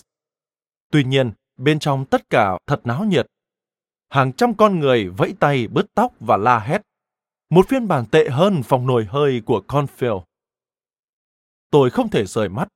Tôi quan sát và theo dõi, tự hỏi bản thân mình liệu tất cả đây có phải là nó? Có thực không? Tôi đánh giá cao tiền bạc cũng như những anh chàng kia, nhưng tôi muốn cuộc sống của mình còn có nhiều hơn thế. Sau khi thăm Tosho, tôi cần sự yên tĩnh. Tôi đi sâu vào trong khu trung tâm yên ắng của thành phố, tới vườn thượng uyển của Hoàng gia Minh Trị thế kỷ 19, một không gian suy tưởng để có sức mạnh tinh thần to lớn. Tôi ngồi chiêm nghiệm với thái độ tôn kính ở bên dưới những tán cây bạch quả xào xạc, cạnh một chiếc cổng tori rất đẹp. Tôi đọc được ở trong sách hướng dẫn du lịch rằng cổng tori thường là cửa ngõ dẫn vào những chốn linh thiêng, và vì thế tôi chìm trong sự sùng kính, im lặng, cố gắng suy ngẫm về tất cả. Sáng hôm sau, tôi thắt chặt dây giày và chạy bộ đến Tsukiji, chợ cá lớn nhất của thế giới. Một lần nữa, lại là quang cảnh của Tosho, chỉ khác là với tôm cá chứ không phải cổ phiếu. Tôi xem các ngư dân đánh cá từ cổ xưa, chất sản phẩm đánh bắt của họ lên những chiếc xe đẩy bằng gỗ và mặc cả với những thương nhân lịch lãm.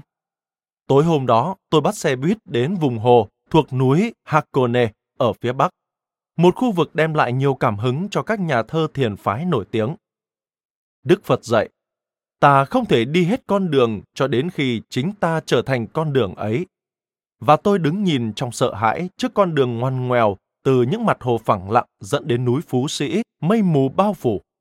Với tôi, hình tam giác phủ đầy tuyết trắng hoàn hảo đó trông rất giống núi Hoth ở quê nhà. Người Nhật tin rằng leo núi Phú Sĩ là một trải nghiệm thiêng liêng, một hành động nghi thức mang tính tưởng niệm. Và ngay khi đó, tôi khát khao được leo lên đó. Tôi muốn đạp lên những đám mây. Tuy nhiên, tôi quyết định phải đợi. Tôi sẽ trở lại khi có cái gì đó đáng ăn mừng. Tôi trở lại Tokyo và đến tòa soạn tạp chí Importer. Hai cựu binh phụ trách với thân hình rắn chắc, cổ ngắn, rất bận rộn, trông như thể họ muốn ăn tươi nuốt sống tôi vì dám đột nhập và làm lãng phí thời gian của họ. Nhưng chỉ vài phút sau, dáng vẻ cộc cằn bề ngoài biến mất và họ tỏ ra rất ấm áp, thân thiện, vui mừng khi gặp một người đồng hương. Chúng tôi chủ yếu nói chuyện về thể thao. Cháu có tin rằng đội Yankees lại toàn thắng nữa không? Còn cầu thủ Willie Mays thế nào? Không thể tốt hơn. Đúng thế, không thể tốt hơn. Sau đó họ kể cho tôi nghe câu chuyện của mình. Họ là những người Mỹ đầu tiên tôi gặp thể hiện tình yêu với đất nước Nhật. Đóng quân tại đây trong thời kỳ đồng minh chiếm đóng Nhật Bản. Họ thấy cuốn hút bởi văn hóa, đồ ăn, phụ nữ và khi tình yêu dâng trào, đơn giản tự bản thân họ thấy mình không thể rời đi. Vì thế họ thành lập một tờ tạp chí chuyên về nhập khẩu. Khi không ai ở bất kỳ nơi đâu muốn nhập khẩu bất kể thứ gì của Nhật Bản. Và về mặt nào đó, họ đã cố gắng giữ hoạt động ấy trong suốt 17 năm qua. Tôi kể cho họ nghe về ý tưởng điên rồ của mình và họ lắng nghe chăm chú. Họ pha một bình cà phê và mời tôi ngồi xuống. Họ hỏi có một loại giày Nhật cụ thể nào mà tôi đã xem xét nhập khẩu chưa? Tôi nói tôi thích giày Tiger, một thương hiệu có tiếng được sản xuất bởi công ty Onichuka ở Kobe, thành phố lớn nhất miền Nam Nhật Bản. Đúng thế, chúng tôi thấy rồi, họ nói. Tôi nói với họ về dự định đi đến đó, gặp trực tiếp người của Onichuka. Trong trường hợp đó, một cựu binh nói, tốt hơn cháu nên học đôi chút về cách thức tiến hành kinh doanh với người Nhật. Họ nói, điều quan trọng là đừng có hoanh hoang, đừng có đến như một gã khốn nạn điển hình của người Mỹ, một gã ngoại quốc đặc trưng, thổ lỗ ôn ào hung hổ, không biết đến từ không trong câu trả lời người Nhật không phản ứng tốt với những lời chào mời xuồng xã. Các cuộc đàm phán ở đây có xu hướng mềm mỏng, dai dẳng. Hãy xem thời gian mà người Mỹ và người Nga cần đến để thuyết phục Nhật Hoàng Hirohito đầu hàng. Và thậm chí khi ông ta đã đầu hàng, khi nước Nhật chỉ còn là những đống trò tàn, ông ta đã nói gì với thần dân của mình? Tình trạng chiến tranh chưa ảnh hưởng đến lợi ích của Nhật Bản. Đó chính là văn hóa nói quanh co, không ai nói thẳng ra, không ai cả. Nhưng họ cũng chẳng khẳng định là có. Họ nói vòng vo, những lời nói không rõ về chủ thể hoặc khách thể. Đừng chán nản, nhưng cũng đừng tự mãn. Cháu có thể rời văn phòng của một người với suy nghĩ cháu đã bị bể rồi. Nhưng trong thực tế, người đó lại sẵn sàng ký hợp đồng làm ăn với cháu. Cháu có thể bước ra với suy nghĩ cháu đã ăn chắc với hợp đồng đó rồi, khi thực tế cháu đã bị từ chối. Cháu không bao giờ biết được. Tôi cau mày khó hiểu. Trong bất kỳ tình huống có thuận lợi nhất, thì tôi vẫn không phải là một người đàm phán giỏi. Bây giờ tôi sắp phải đàm phán ở một nơi kiểu như khu vui chơi với những chiếc gương phản chiếu mặt cười hay sao? Ở đâu những nguyên tắc bình thường không áp dụng? Sau bài học về những thách thức trong khoảng một giờ, tôi bắt tay chào tạm biệt những người cựu binh này. Cảm giác bất ngờ khiến tôi không thể chờ đợi. Tôi cần phải hành động nhanh, trong khi những lời lẽ của họ vẫn còn như in trong tâm trí. Tôi nhanh chóng trở lại khách sạn, ném mọi thứ vào chiếc cặp táp và ba lô và gọi điện đến Onichuka để đặt một cuộc hẹn. Buổi chiều muộn hôm đó, tôi lên tàu hướng về phía nam. Nhật Bản nổi tiếng với sự ngăn nắp không chê vào đâu được và cực kỳ sạch sẽ. Văn học, triết học, thời trang, đời sống gia đình của người Nhật, tất cả đều tinh khiết và thanh đạm đến mức kỳ diệu. Những con người theo chủ thuyết tối giản, không mong đợi gì, không tìm kiếm gì, không sở hữu gì. Các nhà thơ bất tử của Nhật viết những dòng thơ có vẻ ngày càng được đánh bóng và củng cố cho đến khi chúng sáng loáng như lưỡi kiếm của một võ sĩ đạo hoặc những viên đá của một dòng suối trên núi. Hoàn toàn không một tỉ vết. Tôi tự hỏi, vậy tại sao chuyến tàu này tới Kobe lại bẩn đến vậy? San tàu ngập báo chí và mổ thuốc lá, ghế ngồi toàn vỏ cam và báo cũ. Tệ hơn, xe cộ luôn chật ních, chẳng có nổi một chỗ để đứng. Tôi tìm thấy một sợi dây cạnh cửa sổ và ngồi vắt vẻo ở đó trong suốt 7 tiếng đồng hồ khi đoàn tàu lắc lư và nhích qua những ngôi làng xa xôi hẻo lánh, qua những trang trại chẳng khác gì những khoảng sân sau ở Portland. Chuyến hành trình dài, nhưng cả đôi chân và sự kiên nhẫn của tôi không hề hấn gì. Tôi đang quá bận bịu với những suy tư quanh những lời giáo huấn của các cựu binh. Khi đến nơi, tôi đặt căn phòng nhỏ trong một lữ quán rẻ tiền. Cuộc hẹn của tôi ở Onichuka diễn ra vào sáng sớm hôm sau nên tôi nằm nghỉ ngay trên chiếc chiếu cói. Nhưng tôi quá phấn khích, không thể ngủ được. Suốt đêm tôi hầu như trằn trọc trên chiếc chiếu, và buổi sáng thức dậy, tôi thấy rõ sự mệt mỏi và khuôn mặt hốc hác trong gương. Sau khi cạo râu, tôi diện bộ vest Brooks Brothers màu xanh và tự động viên mình. Mình có khả năng, mình rất tự tin, mình có thể làm việc này, mình có thể làm việc này. Sau đó tôi đến nhâm địa điểm tôi đến phòng trưng bày Onichuka, trong khi thực tế phải đến nhà máy Onichuka qua trung tâm thị trấn. Tôi vẫy một chiếc taxi và chạy như bay tới đó trong sự lo sợ và đến muộn nửa tiếng. Chẳng hề có một biểu hiện gì. Nhóm bốn nhà điều hành đã gặp tôi ở hành lang. Họ cúi người chào, tôi cúi người đáp lại. Một người bước lên phía trước. Anh ta giới thiệu tên là Ken Miyazaki và muốn dẫn tôi đi tham quan nhà máy giày đầu tiên mà tôi được thấy. Mọi thứ thật thú vị, thậm chí có phần du dương.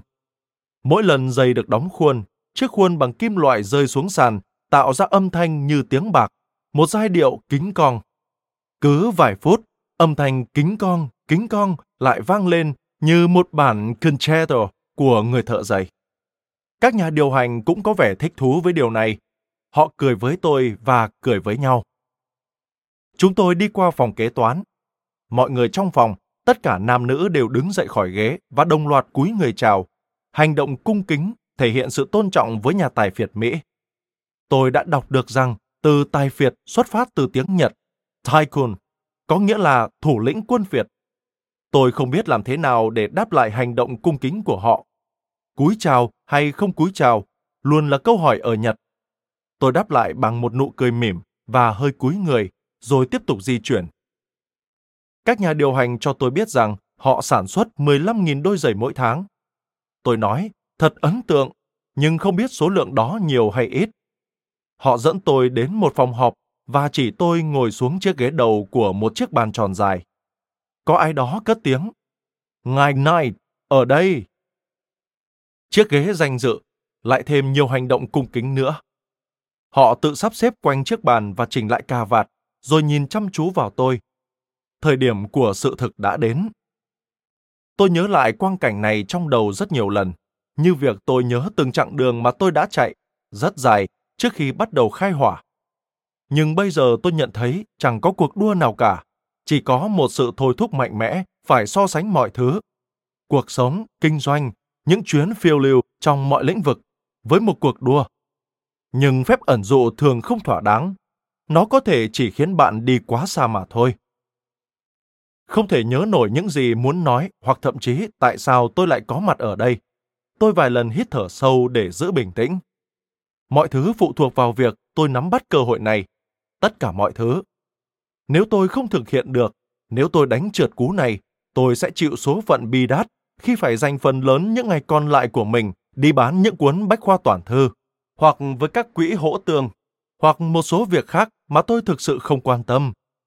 Tôi sẽ là nỗi thất vọng của bố mẹ, trường học, quê hương và ngay chính bản thân tôi nữa. Tôi nhìn vào những gương mặt ngồi quanh bàn. Bất kể khi nào tôi tưởng tượng lại cảnh này, tôi thấy mình đã bỏ qua một yếu tố quan trọng. Tôi đã không chuẩn bị trước cách thể hiện liên quan đến chiến tranh thế giới thứ hai trong căn phòng đó như thế nào. Chiến tranh vẫn ở ngay đó, bên cạnh chúng tôi, ở giữa chúng tôi, gắn với từng câu chúng tôi nói. Xin kính chào quý vị, có tin tốt lành cho buổi tối hôm nay.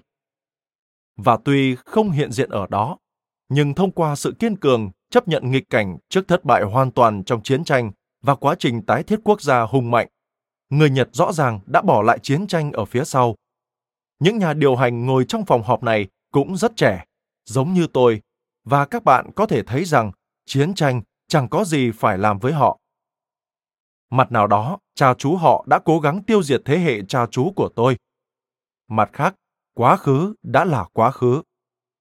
Mặt khác, toàn bộ vấn đề chiến thắng và thất bại vốn che phủ và làm phức tạp nhiều thương vụ làm ăn, thậm chí lại càng trở nên phức tạp hơn khi những người chiến thắng và kẻ thất bại trong thời gian gần đây đã có sự liên quan đến nhau trong một xung đột lớn mang tính toàn cầu, mặc dù mới chỉ thông qua những người ủy quyền và thế hệ đi trước. Tất cả những sao động nội tâm này, sự xáo trộn về chiến tranh và hòa bình đã làm tôi có chút lưỡng lự, một điểm yếu khi tôi không được chuẩn bị kỹ. Phần thực tế trong tôi muốn thừa nhận điều đó, còn phần lý tưởng trong tôi lại muốn gạt nó sang bên. Tôi lấy tay che miệng ho và bắt đầu.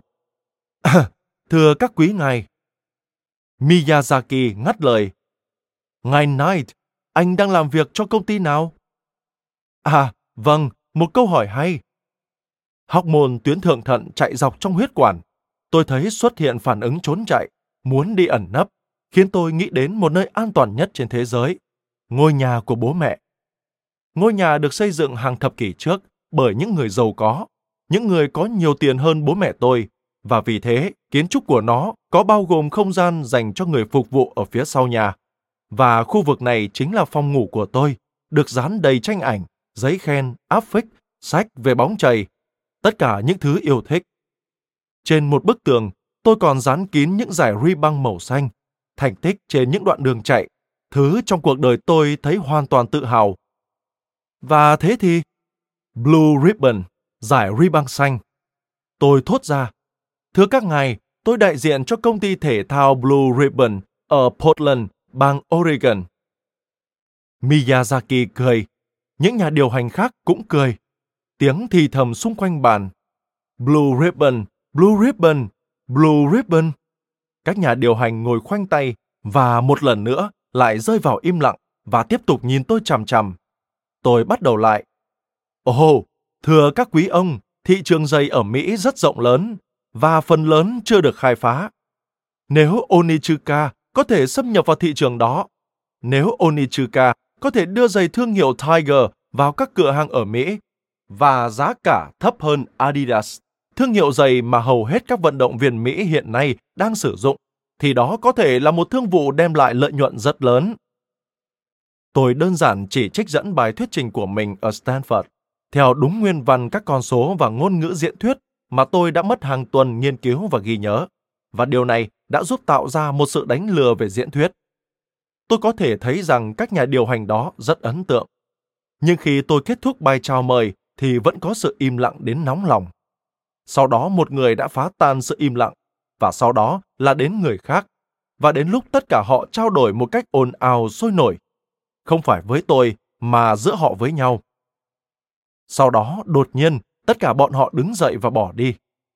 Liệu đây có phải là một cách từ chối ý tưởng điên rồ của tôi theo phong cách của người Nhật? Sao lại đồng loạt đứng dậy và bỏ đi? Liệu tôi có phí phạm hành động cung kính của mình, dù chỉ hơi giống như thế? Có phải tôi đã bị từ chối? Tôi nên làm gì? Tôi có nên bỏ đi? Sau vài phút, họ quay trở lại. Họ mang theo các mẫu phác thảo, rồi Miyazaki trải rộng ra trước mặt tôi. Ngài Knight, anh ta nói, từ lâu chúng tôi đã nghĩ đến thị trường Mỹ. Các anh đã nghĩ đến rồi? Chúng tôi đã bán giày dành cho các vận động viên đấu vật ở Mỹ, ở hình như vùng Đông Bắc. Nhưng chúng tôi đã bàn rất nhiều về việc mang các mẫu giày khác đến những khu vực khác ở Mỹ. Họ giới thiệu cho tôi ba mẫu giày khác nhau của Tiger. Giày dành cho tập luyện họ đặt tên là Limber Up. Tốt, tôi nói. Một loại giày dành cho nhảy cao là Spring Up. Tuyệt, tôi nói. Và một loại giày dành cho vận động viên ném đĩa có tên là Throw Up. Không được cười, tôi tự nhủ, không được cười. Họ tấn công tôi với những câu hỏi về nước Mỹ, văn hóa Mỹ và các xu hướng tiêu dùng, về các loại giày dành cho vận động viên khác nhau trong các cửa hàng thể thao Mỹ. Họ hỏi tôi đánh giá về thị trường giày Mỹ lớn đến mức nào, nó có thể phát triển đến đâu, và tôi nói với họ rằng nó chắc chắn có thể đạt doanh số ở mức 1 tỷ đô la. Đến nay, tôi cũng không chắc con số đó lấy từ đâu ra. Họ ngồi tựa lưng vào ghế, đưa mắt nhìn nhau lộ vẻ kinh ngạc. Bây giờ, đến lượt tôi sửng sốt, họ bắt đầu dồn dập với tôi. Liệu công ty Blue Ribbon có muốn làm đại diện cho hãng giày Tiger tại Mỹ? Có, tôi nói. Có, sẽ thế. Tôi đánh giá cao Limber Up. Đây là một mẫu giày tốt, tôi nói. Loại giày này, tôi có thể bán loại giày này. Tôi yêu cầu họ gửi ngay cho tôi các mẫu giày này. Tôi đưa cho họ địa chỉ và hứa sẽ gửi họ khoản tiền đặt cọc là 50 đô la. Họ đứng dậy, họ cúi dạp người. Tôi cúi người đáp lại. Chúng tôi bắt tay. Tôi cúi người chào một lần nữa. Họ cúi người đáp lễ. Tất cả chúng tôi cùng cười. Chiến tranh như chưa bao giờ xảy ra. Chúng tôi là những đối tác. Chúng tôi là anh em.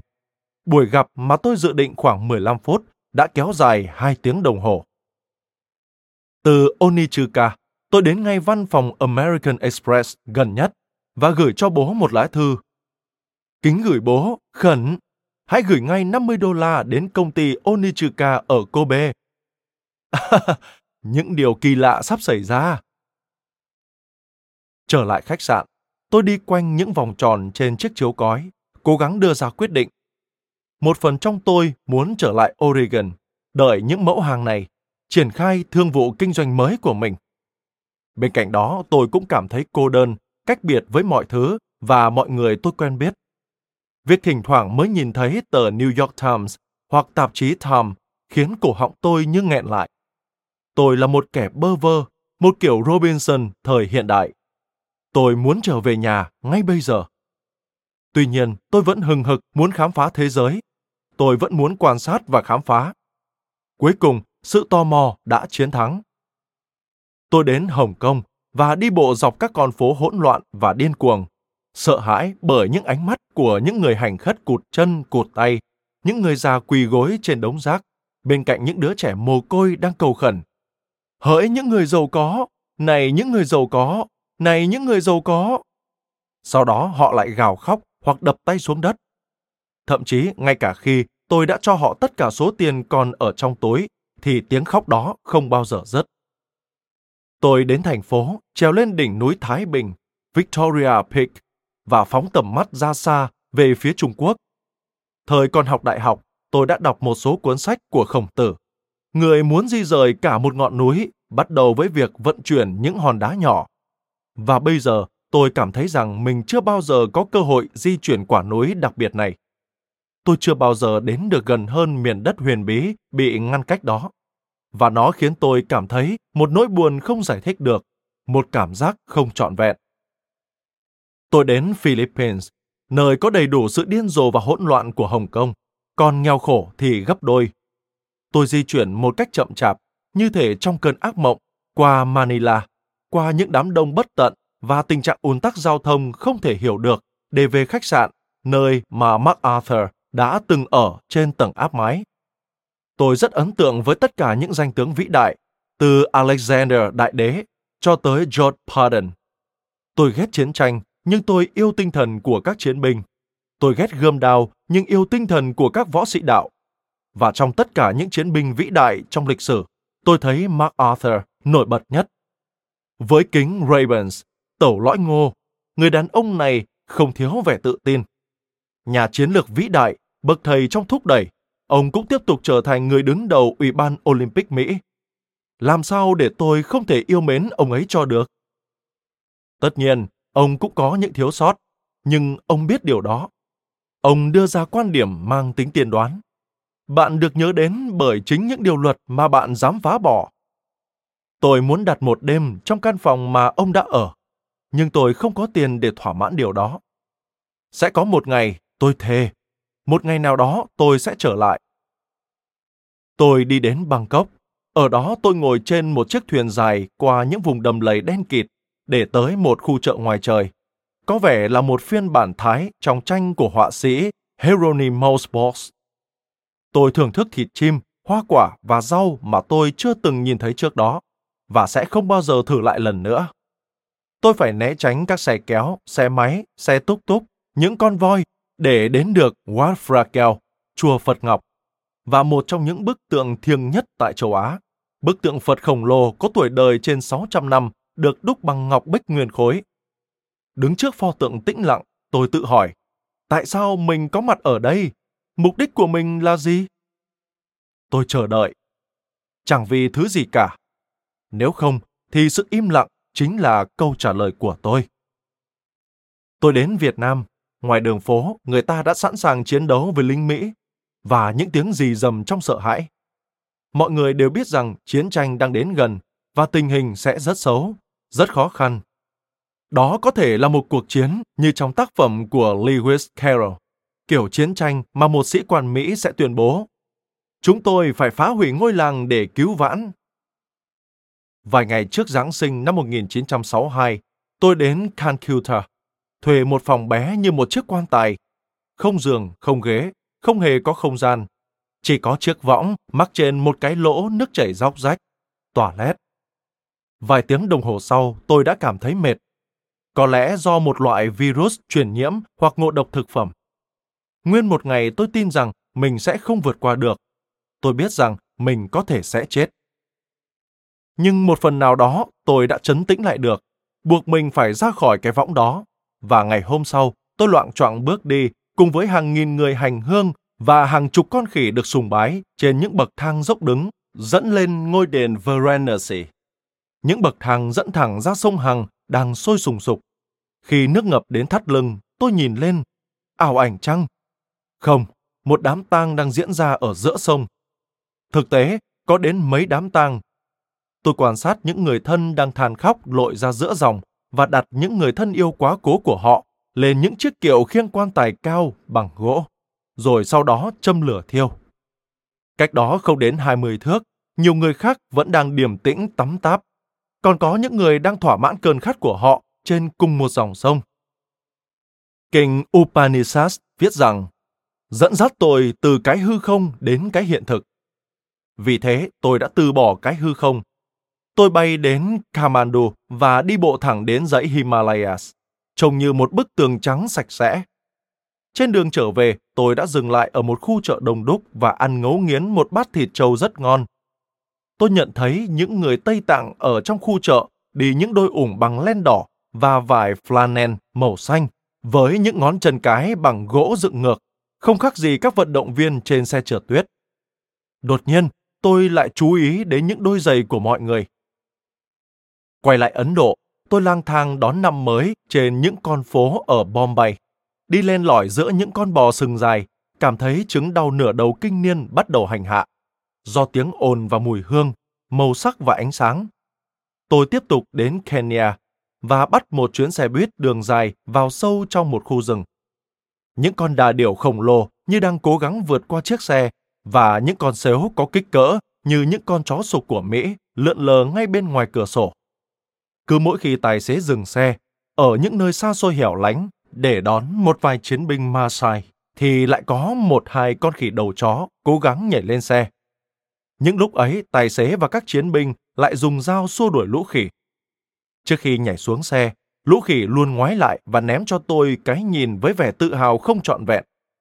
Xin lỗi nha, những tiền nhân, tôi nghĩ. Giá mà tôi có quyền. Tôi đến Cairo, ghé thăm cao nguyên Giza và đứng cạnh những người du mục trên sa mạc cùng những con lạc đà phủ lụa trên lưng dưới trận tượng nhân sư lớn. Tất cả chúng tôi đều phải ngước mắt nhìn lên đôi mắt mở vĩnh hằng của nó. Mặt trời chiếu xuống đầu tôi. Cũng chính ông mặt trời ấy chiếu xuống đầu hàng nghìn con người xây dựng các kim tự tháp này, cũng như hàng triệu du khách đến đây tham quan. Chẳng có ai trong số họ được nhớ đến cả, tôi nghĩ. Kinh Thánh dạy, tất cả đều hư vô, tất cả là hiện thực, theo thiền phái, còn với sa mạc thì tất cả đều là cát bụi.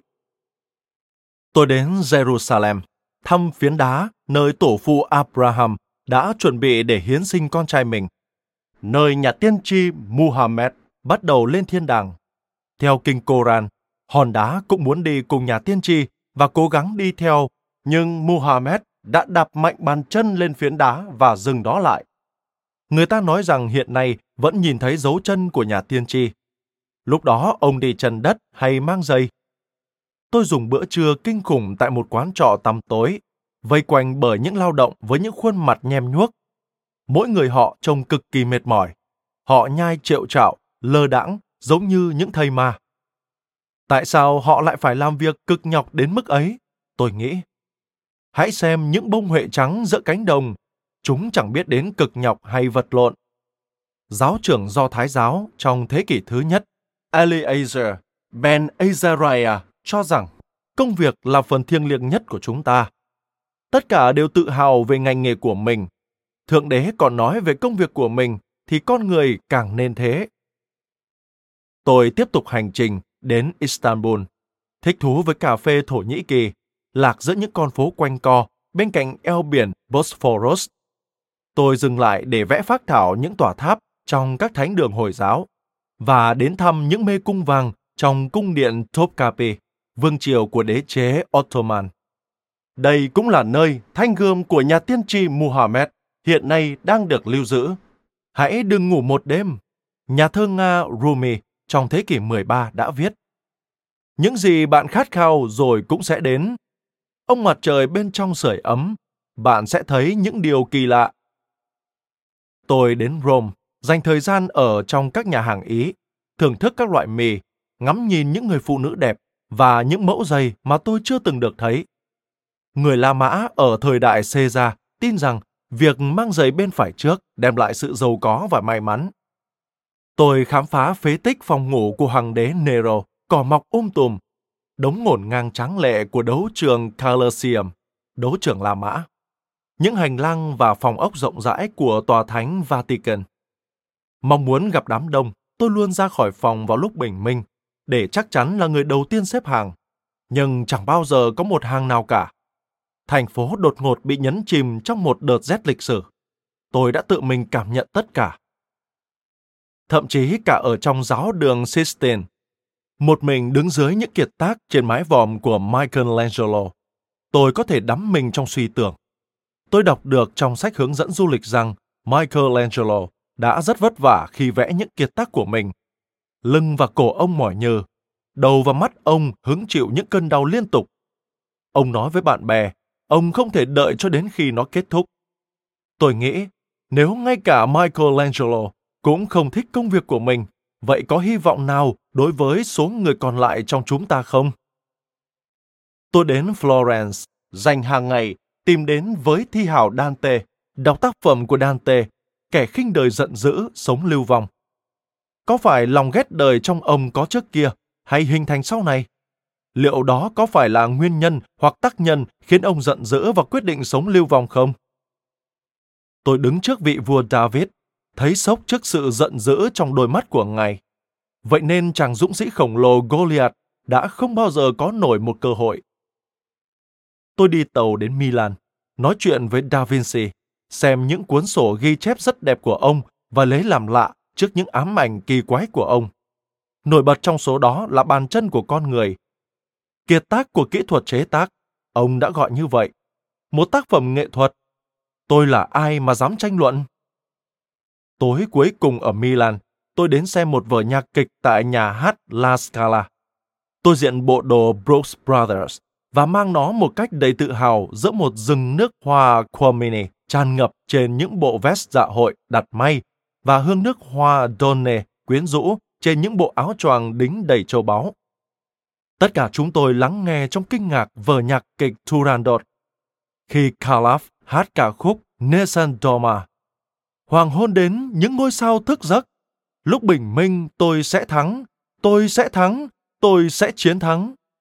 Đôi mắt tôi nhỏ lệ và khi bức màn hạ xuống, tôi nhảy cẫng lên hét. Hay quá! Tôi đi Venice, dành một vài ngày uể oải, đi theo những bước chân của nhà thám hiểm Marco Polo và đứng trước lâu đài của nhà thơ Robert Browning mà tôi không nhớ là trong bao lâu. Nếu bạn có vẻ đẹp mộc mạc và chẳng gì khác, thì bạn đã có được thứ đẹp nhất mà Thượng Đế ban tặng. Thời gian của tôi đã gần hết. Ở nhà gọi điện cho tôi. Tôi nhanh chóng đến Paris, xuống tàu điện ngầm đến thăm đền Pantheon, đặt tay lên hầm mộ của triết gia Guso và đại văn hào Voltaire. Yêu sự thật, nhưng hãy tha thứ lỗi lầm. Tôi đặt phòng ở một khách sạn trong tiểu tụy, quan sát cơn mưa mùa đông đang xối xả xuống con phố bên dưới cửa sổ. Cầu nguyện ở Notre Dame, nhà thờ Đức Bà Paris, bị lạc ở bảo tàng Louvre. Tôi mua vài cuốn sách ở hiệu Shakespeare and Company và đứng ở nơi nhà văn Joyce và Epcot Fitzgerald đã từng đứng khi đến hiệu sách này. Sau đó tôi đi chậm chậm dọc sông Sen, dừng lại uống một tách cappuccino ở quán cà phê nơi nhà văn Hemingway và Dos Passos đọc kinh tân ước cho nhau nghe. Ngày cuối cùng tôi đi bộ dọc cung điện Sam Elise, lần theo con đường của những nhà tự do, suy nghĩ rất nhiều về vị tướng Pardon. Đừng nói cho mọi người cách thức làm, mà chỉ nói cho họ cần phải làm gì và để họ khiến bạn ngạc nhiên với kết quả của mình. Trong tất cả những danh tướng vĩ đại, ông là người ám ảnh với những chiếc giày nhất.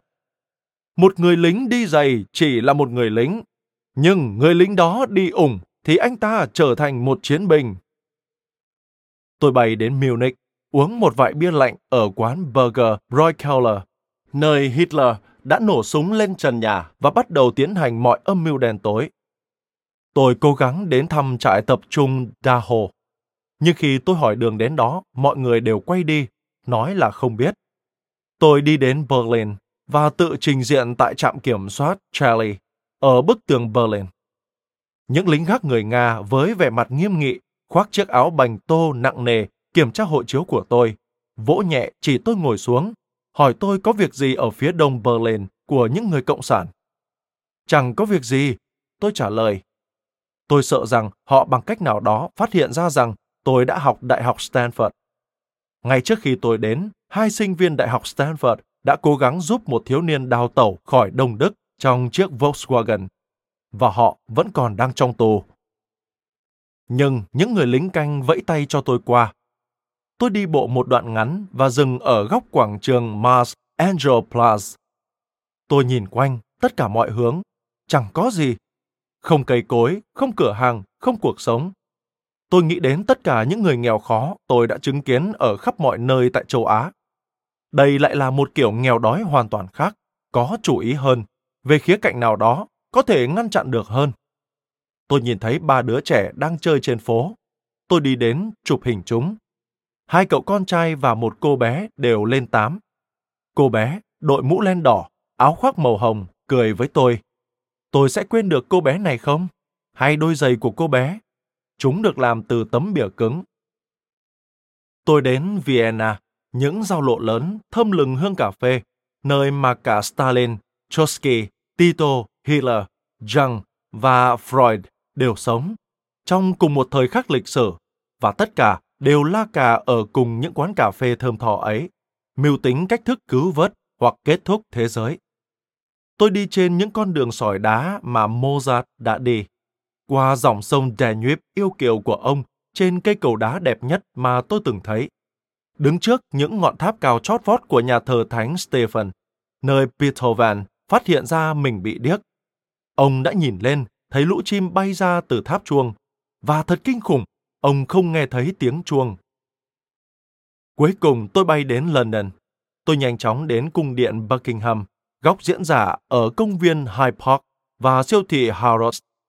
Tôi tự dành cho mình thêm một chút thời gian thăm Hạ viện Anh. Mắt nhắm lại, tôi gợi nhớ đến Churchill vĩ đại. Bạn hỏi, mục đích của chúng ta là gì? Tôi có thể trả lời trong một từ, đó là chiến thắng. Chiến thắng bằng mọi giá, chiến thắng dù có sợ hãi, chiến thắng. Không có chiến thắng, sẽ không có sống sót. Tôi rất muốn nhảy lên một chuyến xe buýt đến Stratford để thăm ngôi nhà của Shakespeare. Phụ nữ thời Elizabeth đeo một bông hồng lụa màu đỏ trên ngón cái của đôi giày. Nhưng tôi không đủ thời gian. Tôi đã dành cả tối qua để nghĩ về chuyến hành trình của mình, ghi chép lại những điều đáng nhớ trong chuyến đi ấy. Tôi tự hỏi, đâu là điểm đáng nhớ nhất? Hy Lạp, tôi nghĩ, không nghi ngờ gì nữa, đó là Hy Lạp. Lúc đầu rời Oregon, tôi thích thú nhất với hai thứ trong kế hoạch hành trình của mình. Tôi muốn chào hàng ý tưởng điên rồ của mình với người Nhật, và tôi muốn đứng trước vệ thành Acropolis.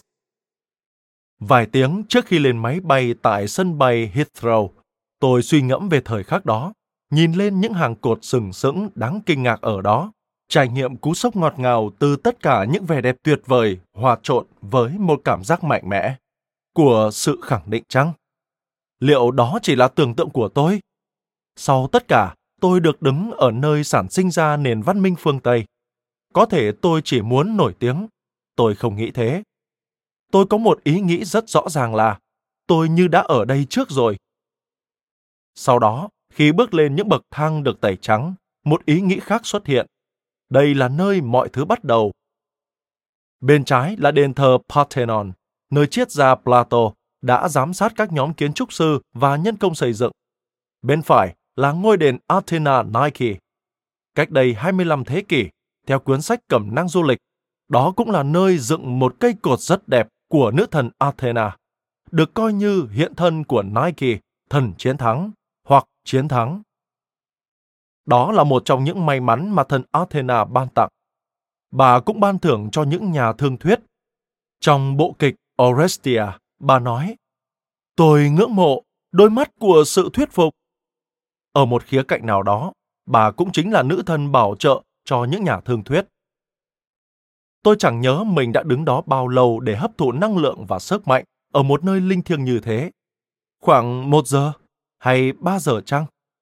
Tôi không nhớ sau đó bao lâu tôi đã phát hiện ra cảnh trong vở kịch của nhà soạn hài kịch Aristophanes khắc ở đền Nike, nữ thần chiến thắng.